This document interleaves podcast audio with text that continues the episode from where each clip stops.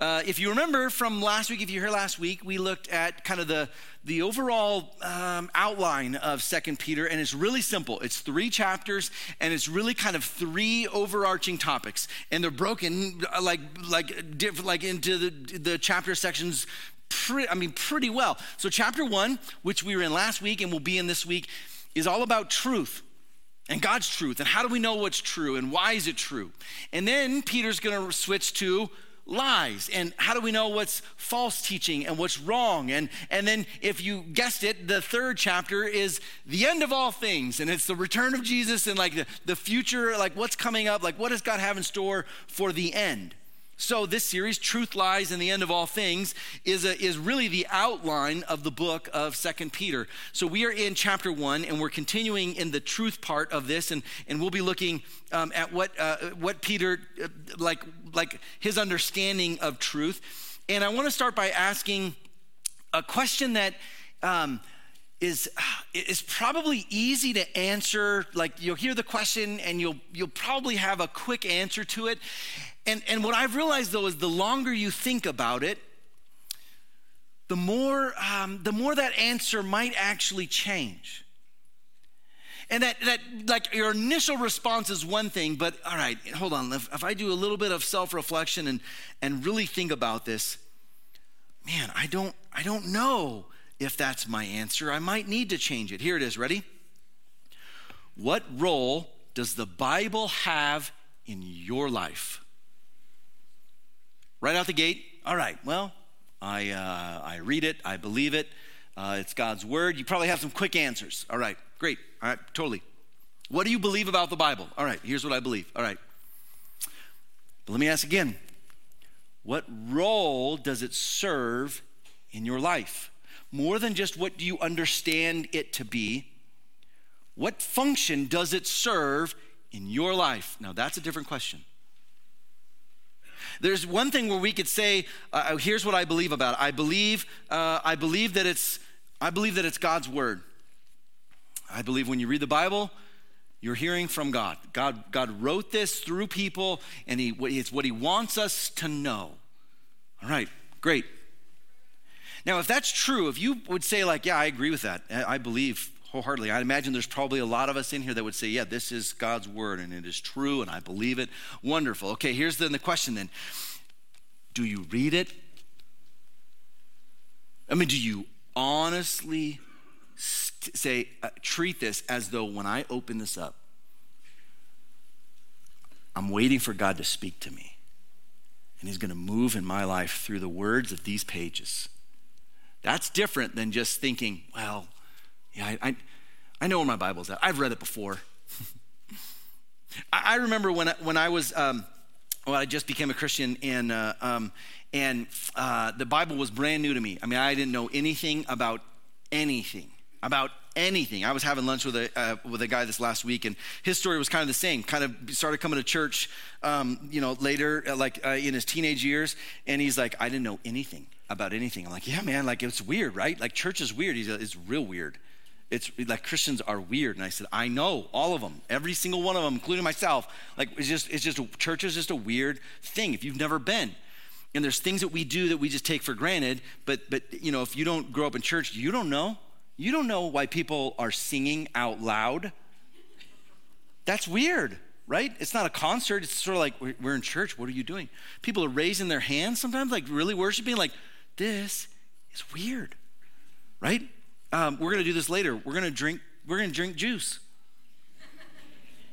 right? Some might say Kool-Aid. We're going to drink the Kool-Aid.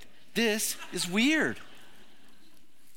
And I remember the first time I started reading my Bible, and I had this experience. And if you've grown up in church, this really, like, you probably can't really relate with this.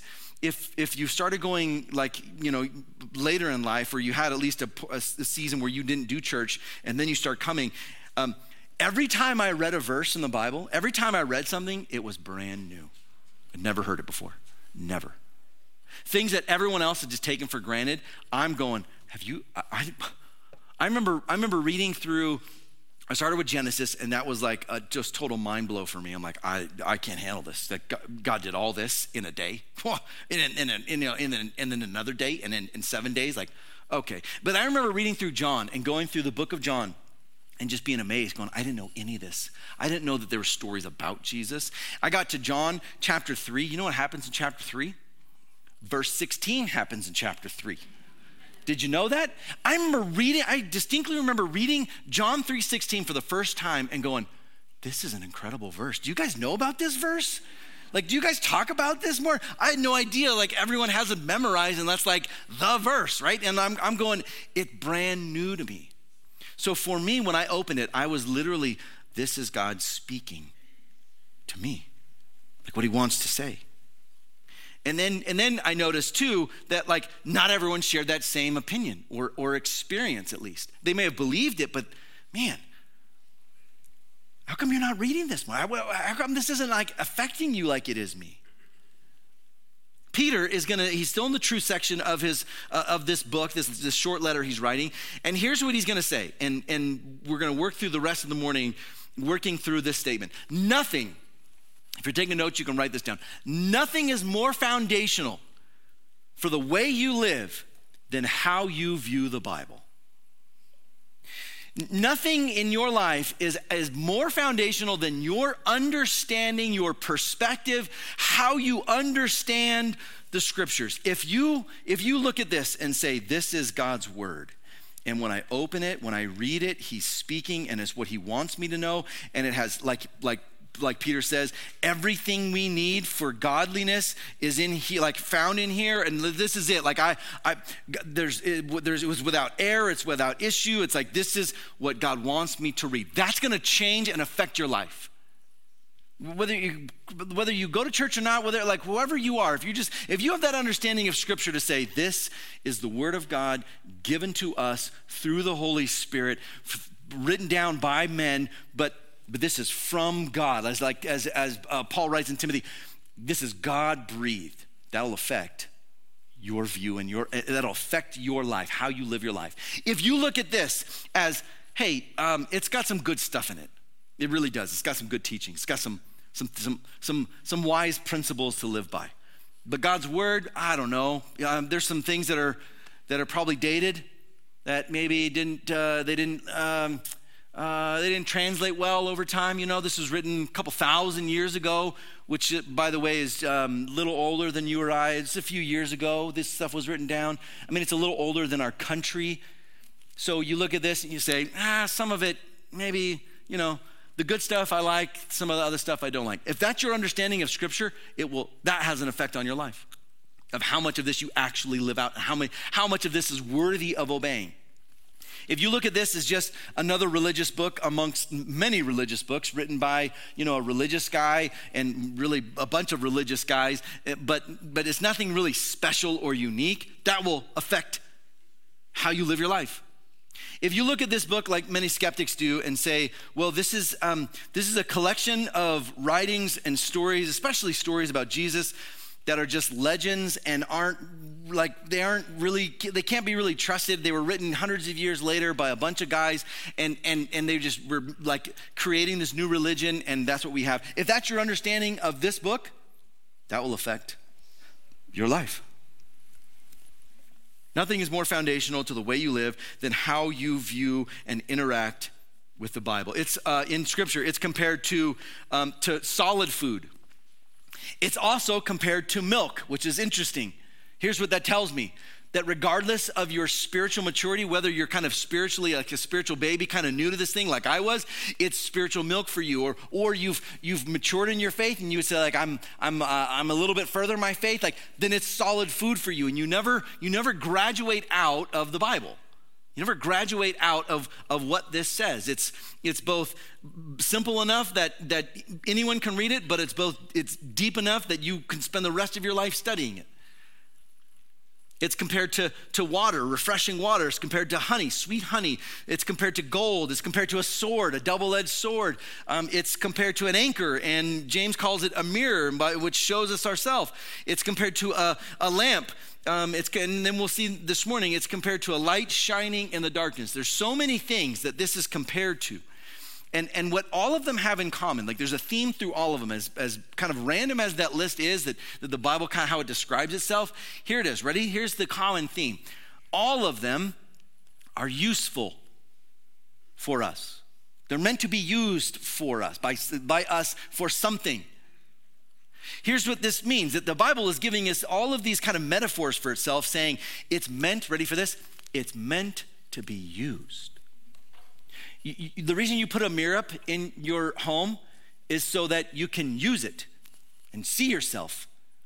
There's a reason mirrors are in bathrooms and not like in every other room. First of all, you don't want to see yourself that much all day, right? Morning and night, that's good enough. There's a reason we have all of these things. And the Bible is given, like described in these ways because it's meant to be used. In Peter's mind, what we all need, what we need to know is just how important and trustworthy this book is. So here's what we're going to see. First thing, as we read our Bible, we're going to do it. Ready? Here it is. To be reminded of what's true. To be reminded of what's true, we read our Bible. To be reminded of what's true in life and what the Lord says is true, you read the scriptures. Peter's going to start by talking about this. And the longer you've been a follower of Jesus, the truer this becomes, the more you need to be reminded.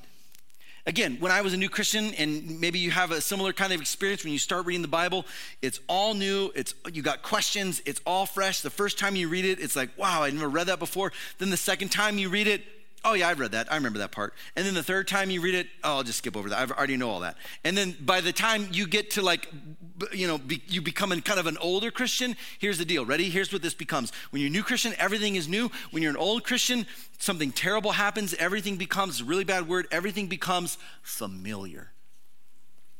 It just becomes, oh yeah, I know that. It just becomes common. And if we're not careful, we can show up on a Sunday and think like, all right, here's the role, ready? Pastor, guy on the stage, teach me something new. Tell me something I don't know. I come here to learn. You better learn me something. Now, listen, I applaud you. You should be showing up saying like, I want to learn. If you're showing up being like, I don't want to learn a thing, you shut off. That's, what are you doing here, right? But you're here to say, all right, I want to learn. I want to understand. I want to grow. Great. But listen, I can say this with full certainty, that if you've been a Christian for any number of time, like any amount of years, and some of us like decades, you know more than you think you do about the Bible. You really do. You know more than you think you do. You understand more than you think you do, though you might not have it memorized or feel like you don't have a good handle on like all the various intricacies of theology. And if someone asks you a really difficult question, you might feel overwhelmed. But I'm telling you, you know more than you think you do. And what Peter is telling us is, here's the deal. Ready? You need to be reminded of what you know. Here's what he says. So, after last week, for him, it was just a few verses earlier. Last week, we looked at kind of the process of spiritual growth and how you become spiritually mature. And he says this, all right, so now that we've talked about that, here's the deal. So I will always, here it is, remind you of these things, even though you know them. Listen, you know them and are firmly established in the truth you now have. This isn't like some new thing that I'm teaching you. You are firmly established in the truth, in the goodness, in the good news, in the gospel of Jesus, and you know these things, but here's what I'm going to do. Ready? I'm going to always remind you. You don't graduate out of this. You don't move past the gospel and think, all right, now teach me something I don't know. I think it is right, he goes on to say, to refresh your memory as long as I live in the tent of this body.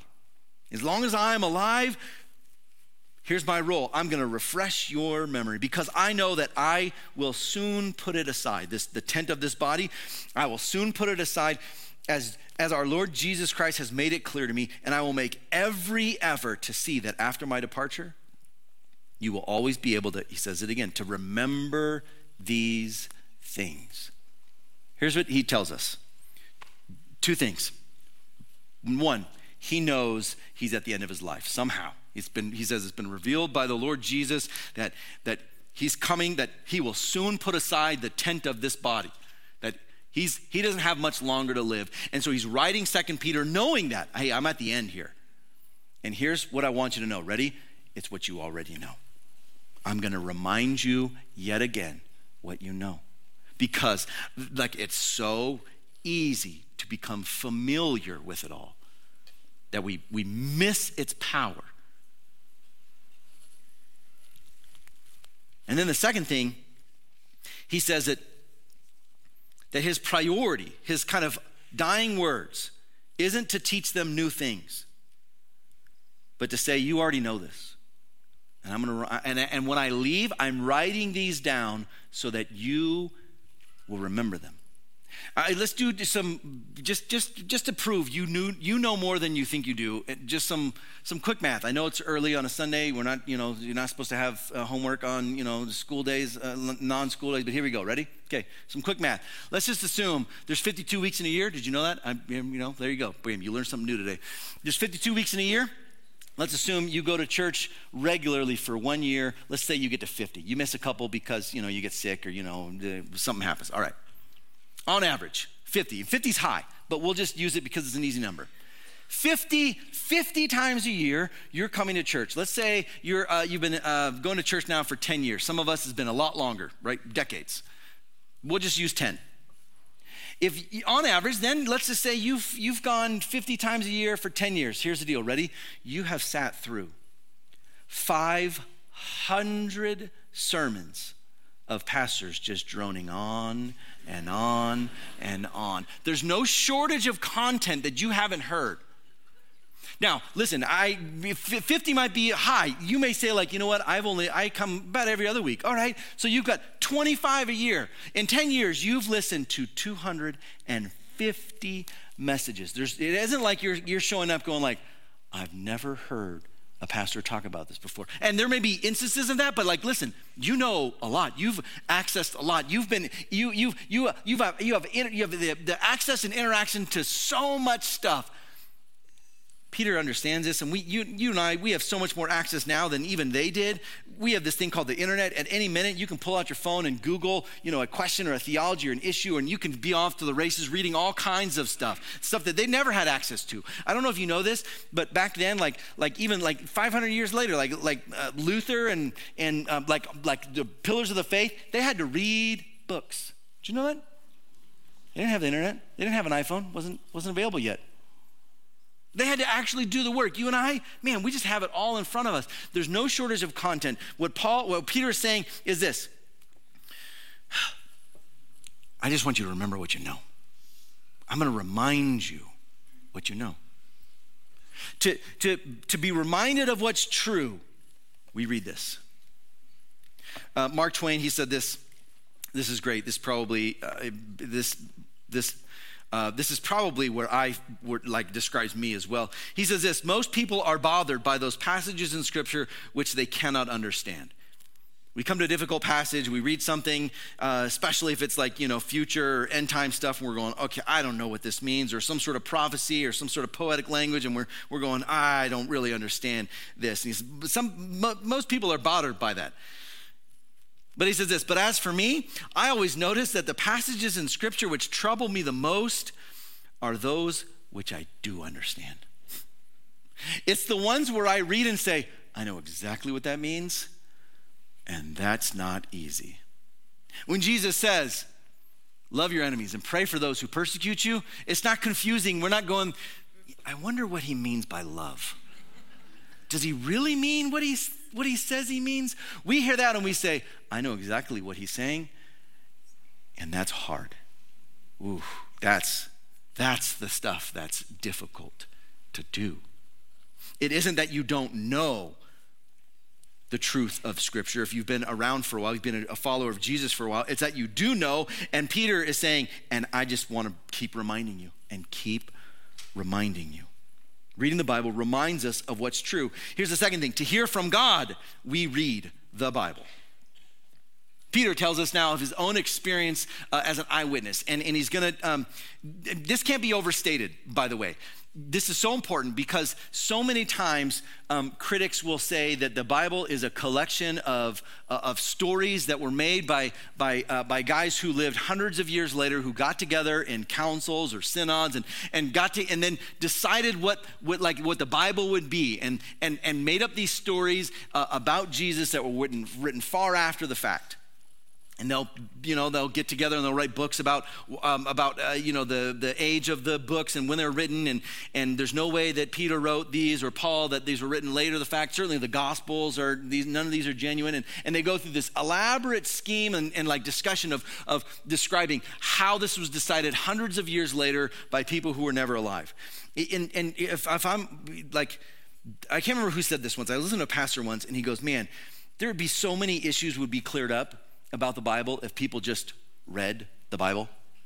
Like if you just opened it and say, let's just read it. Let's just read what it says." So let's look at what Peter says, his understanding of this stuff. Here's what he says. "For we," that like us, me, as well as the other apostles and those who are teaching the gospel, "we did not follow cleverly devised stories when we told you about the coming of our Lord Jesus Christ in power. But instead," he says, "we were eyewitnesses of his majesty." Listen, we weren't creating some like fairy tales. We weren't making stuff up or trying to come up with some elaborate scheme or story here. Here's the deal, ready? We were eyewitnesses to all this. We saw this. And now he's going to tell us specifically an instance that stuck with him for the rest of his life. And if you and I were there, it would have stuck with us. "He received honor and glory from God the Father when the voice came to him from the majestic glory saying, 'This is my son whom I love. With him I am well pleased.'" And then he's going to tell us where he heard this. We ourselves as eyewitnesses, you can go ask the other guys, "we ourselves heard this voice that came from heaven when we were with him on the sacred mountain." He's mentioning a specific instance where he says, "I heard God's voice." I'm an eyewitness, or we could say an ear witness. That's a good dad joke, by the way. I heard this when I was on that mountain. And what he's talking about is in Matthew 17, what's often referred to as the transfiguration of Jesus. That Jesus takes his closest disciples, closest followers, and they go up to a mountain and they stay there. And then it says that, and he was transfigured in front of them. And we don't really have a good like English word. This translation is kind of funky because like, what does that even mean? Transfigured. It's like the closest we got to say like, this means like to change your figure. Transfigured. Okay, let's do it. So Jesus transfigured in front of them, and it says he shone like it was white as snow, and he glowed, and that the Father showed up, like the voice from heaven showed up, and these other like Old Testament saints show up, and they're having this experience going, what is going on? And Peter, you can imagine if you're there, it says that they fell down terrified, and Jesus has to like bring them back up and be like, "Hey, it's okay, it's still me." And he's writing about this now, decades later, and saying like, listen, you think we made this stuff up, but I was there. I was on the mountain. I heard the voice. And you can ask the other guys too. We're not making this stuff up. And so what we understand for us is that Peter then is writing this down, and you and I aren't like going up on a mountain with Jesus to see him transfigured and hear a voice, but we read from the guys who did. We read from the guys who were with Jesus and heard what he said and wrote it down for us. So to hear from God, we read the scriptures, not some cleverly devised stories, but from the guys who were eyewitnesses. One of the prerequisites for something being included in the Bible, certainly at least in the New Testament, is you had to be either a firsthand eyewitness or you had to have spoken and talked and got your info from a source of a firsthand eyewitness. You had to be either someone who talked with Jesus and walked with Jesus and heard it, or at most you could be one step away and be interviewing the people who did, almost like kind of writing a biography. If you were outside that chain, if you were further away, it was considered not worthy of going in because it was all about, tell us what happened. We want to know what happened from the people who actually experience it. And they write it down. And so for us, we have this. And we read what they wrote. And what they wrote is what God wants us to know. And his divine power has given us, last week we saw this, everything we need for a godly life, and we have it. And I'm sure a lot of us in here would agree with that and say, yeah, absolutely. So what role does this serve in your life? There's so many times we can consider the Bible as almost an entity unto itself. And I remember when my wife and I got married, I don't remember who gave it to us, but they gave us, this really big, ornate family Bible. And it was sort of like this thing that's supposed to be meant to be handed down from generation to generation. If I'm honest, I don't even know where it is right now. I know we have it somewhere, but listen, it's not serving its purpose. The Bible was not meant to be like on display as like a, look at how cool this cover is. Don't touch it, don't breathe on it. But look how great this is. No, the role it serves is not like, oh wow, we really appreciate the Bible so much, we're gonna put it in a glass case. The Bible's meant to be read and believed and understood and acted upon. To hear from God, we read our Bible. And then he's gonna switch to now, we're gonna spend some time on this to talk about what this means. To live under God's authority, we read our Bible. Now this is important. Peter's now going to bridge this section to the next, and he's going to talk, he does so with probably one of the most important passages about the Bible. Like when the Bible talks about itself and how it views itself, this next passage is one of those that we look to and say, all right, this is what the Bible, how Scripture understands Scripture. Here's what he says in verse 19. We also have the prophetic message as something completely reliable. And you will do well to pay attention to it. And he says this, as to a light shining in a dark place, until the day dawns and the morning star rises in your hearts. Okay, stop. First of all, awesome. That is awesome literary skills, Peter. This sounds like it could come from a movie, right? I mean, this sounds like pick any like epic movie that has a speech like Braveheart or something. Like this sounds like a gladiator speech, right? Where you're like, yes, until the day dawns and the morning star rises in your hearts. You're like, yes, let's go. I'm ready, right? It actually sounds like this. I realized this last service. It actually sounds like The Dark Knight, like the movie, like Batman. Like, oh, the day is darkest before the dawn. You're going, yeah, that's really, really, really poetic. Here's what that means. It's dark before it's light. Oh, yeah, that's great. But Peter writes this, but what is he saying? Like, this is so kind of confusing. Here's what we'll see, especially in chapter 3. Anytime we see in Scripture there's a mention of the day or that day, it's referring to a specific day. And that day is future and is referring to specifically like the judgment day, the day when everything is kind of made right. It's sort of like everything is leading up, like throughout all history is leading up until that point where God makes everything permanent and final on that day. Did you hear that? No big deal. It was stuck to a beard hair. Okay. That hurt. Can we edit that out? Here's what he says. Anytime you see the word like that day or the day, it's referring to this future moment. Here's what Peter is saying. Until this day, until that day dawns, till that day comes, we have this as a light in a dark place. And then on that day, when that day comes, something else will happen. A morning star will rise in your hearts. Now, the morning star is a very specific reference, and this shows up in Revelation a few times. And the morning star, ready for this, is a reference to Jesus. Jesus actually is this morning star.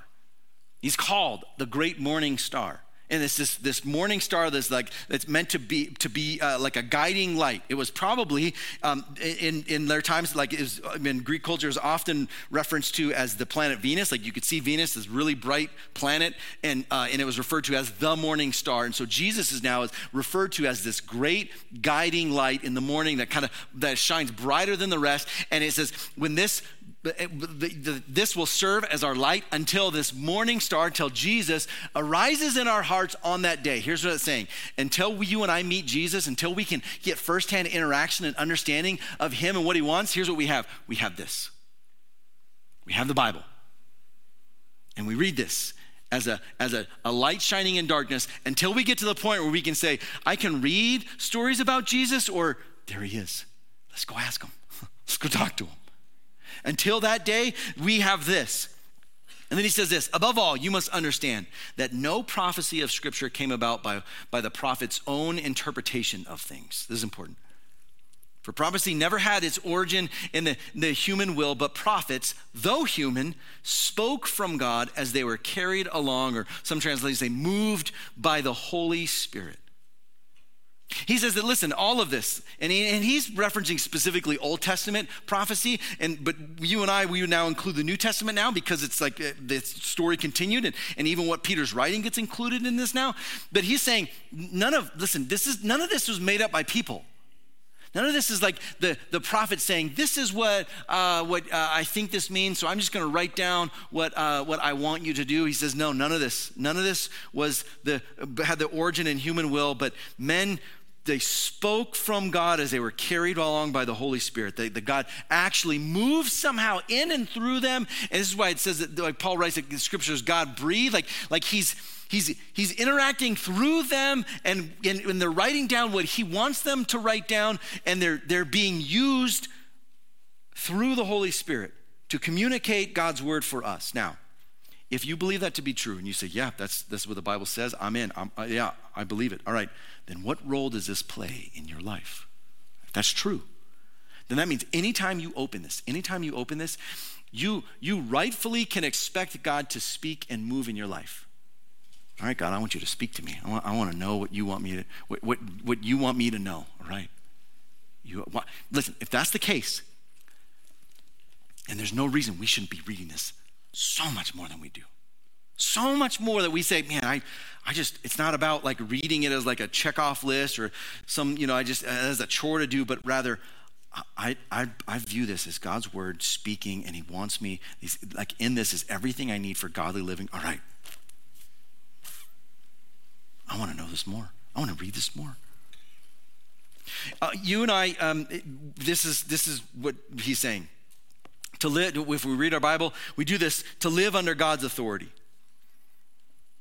We all live under the authority of something. We all have some sort of life authority. You do. And Christian, not Christian, religious, not religious, it doesn't matter. Like whoever you are in the world. We all live under some kind of life authority that helps guide our decisions. It's the thing by which we live and say, this is my guiding light. My life authority is this thing. This is above all else, above all deciding factors in my life, it's this. And we all have that thing. And here's the deal. We all get to decide what that thing is. And in culture today, here's the predominant one. Ready? The predominant thing that's like this is my life authority. This is the thing that by which I decide like what I do and where I go and how I live is this. Ready? Ready for this? It's myself. It's me. More than anything else, more than a boss or a parent or a spouse, more than laws or morality or religious people or some book, more than anything else. Here's what guides my life. Me. I decide what I want to do. I decide the course of my life. And here's what we're really saying. Ready? We're not like when you say like I decide, here's what that means. I am guided by what I feel. I'm guided by my feelings. My feelings dictate what I do. And if they're the things that make me feel good, I'm going to do more of that. And things that make me feel bad, I'm going to not do that. I'm going to avoid those. It doesn't matter what that is, and it's different for everyone. And here's the thing. That feeling that you have, listen. Ready? We're going to spend a little bit of time on this because this is important to get in. That feeling that you have of like, this is what I feel I want to do or feel that this is, direction I want to go. Listen, that is completely untrustworthy. Your feelings are completely untrustworthy. They're not. It's not good enough guiding light to say like I just do what I feel. I just live, kind of stay true to myself. Although that sounds great, looks, put on a T-shirt and sell them like that. It's a terrible way to live. And here's how you know. Ready? Okay, I want you to let's do a little bit of work here. I want you to think back when you were 5 years old. You were five. You remember? I don't see any 5 year olds, so I think we're all older than five. Okay, good.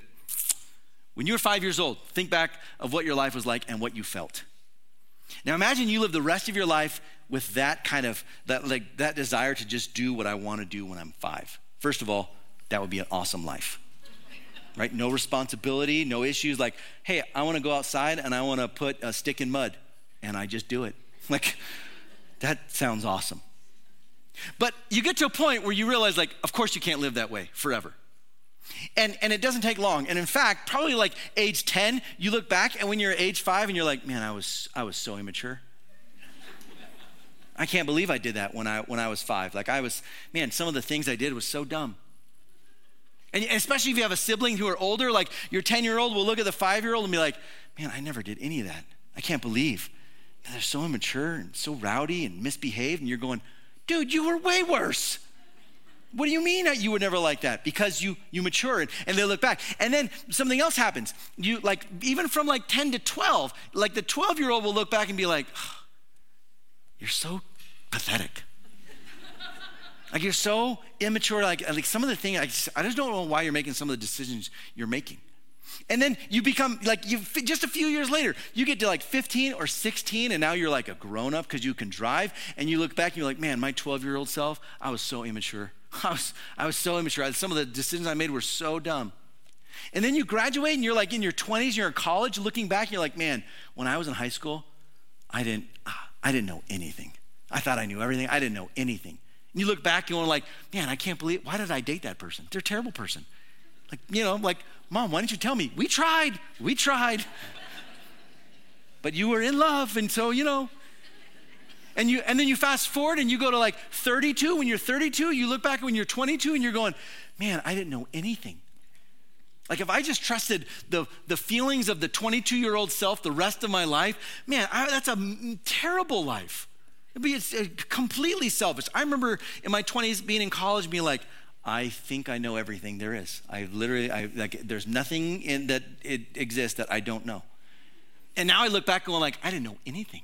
I don't know anything. Like the older you get, the more you realize I don't know anything. And then you get to the point where you're like 40s, like 40's not old, by the way. And I look back at, look back at my, 30 going like, man, I didn't know, like I could have done so much better. And I imagine now fast forwarding my life and getting to 60 and looking back at where I am now, like at 40 and going, man, I made some dumb decisions. Man, I probably could have done that better. I could have done this better. And then I imagine some of us, maybe when you, like, some of us are older, maybe, like, you're at the point where you're, like, 80, 90. Anyone? Okay, good. That's still in front of most of us. But listen, you'll get to that point, and you'll look back, and you'll think, man, when I was 60, I just retired, or 65, and I made some dumb decisions. Like, I thought I had it all figured out. You look back, going like, man, I can't, I wish I could go back to my younger self when I retired. And here's the deal, okay? At any point in your stage in your life, ready? You have not arrived at wisdom yet. So at any point where you're saying, I'm trusting my feelings, I trust myself, here's the deal, ready? Those feelings will lead you astray because just in a few short years, your feelings will be different and you'll realize, oh man, I shouldn't have trusted that. I imagine If let's say you're 90 and you pass away now and you fast forward into eternity and now 100 years later, you're 190, you'll look back at your 90-year-old self and go, I was so dumb. I can't believe it. I can't believe I didn't have all this figured out. Like, what was wrong with me? Here's the deal. If you are your guiding light, you will lead yourself astray. You will. Because you have never arrived. And there's always, like you're always growing and maturing. And if your guiding, if your authority, what you make decisions is what I feel right now, you will make tragic decisions for your life. That's not a good, listen, this how I feel is not a good life authority for you. So what about this? Here's another one. Another one that we often will use is society or culture around you. We'll say, well, I'm a product of our culture. And to a degree, yes, that's true. But I don't know if there's ever a great time to illustrate just how wishy-washy culture is than in an election cycle. When we're there. I mean, we're literally like a week from it. And if there was ever a time where you see like the world's changing back and forth and culture changes so quickly, it's been in the past few years. And we see this, man, the greatest illustration I think we can probably point to of just how like terrible the culture authority is in your life is right now in the life of politicians who will literally, their guiding light is culture right now. And it's your vote. They will say and do anything for your vote. That's all it is. It's all that matters. Whether they do those things, like, oh no, I'm not actually gonna do those things. I'm just saying I'm gonna do those things. But like for us, if culture is your guiding light, culture is always changing, you're never good enough, insecurity is at an epidemic, an all-time high because we never know what's right and wrong and like we feel like we're letting everyone down. If culture is your authority, I promise you, it will lead to terrible life decisions. So here's what we're left with, ready? This. There's something amazing about saying this is thousands of years old. It hasn't changed. There's no election cycle where you say, oh, actually, you know what? We changed our mind. This doesn't apply anymore. For 2,000 years now, since this has been completed, we have this and we say, this is now everything we need. And this, like, if I'm gonna base my life on this as my life authority, ooh, now we're talking.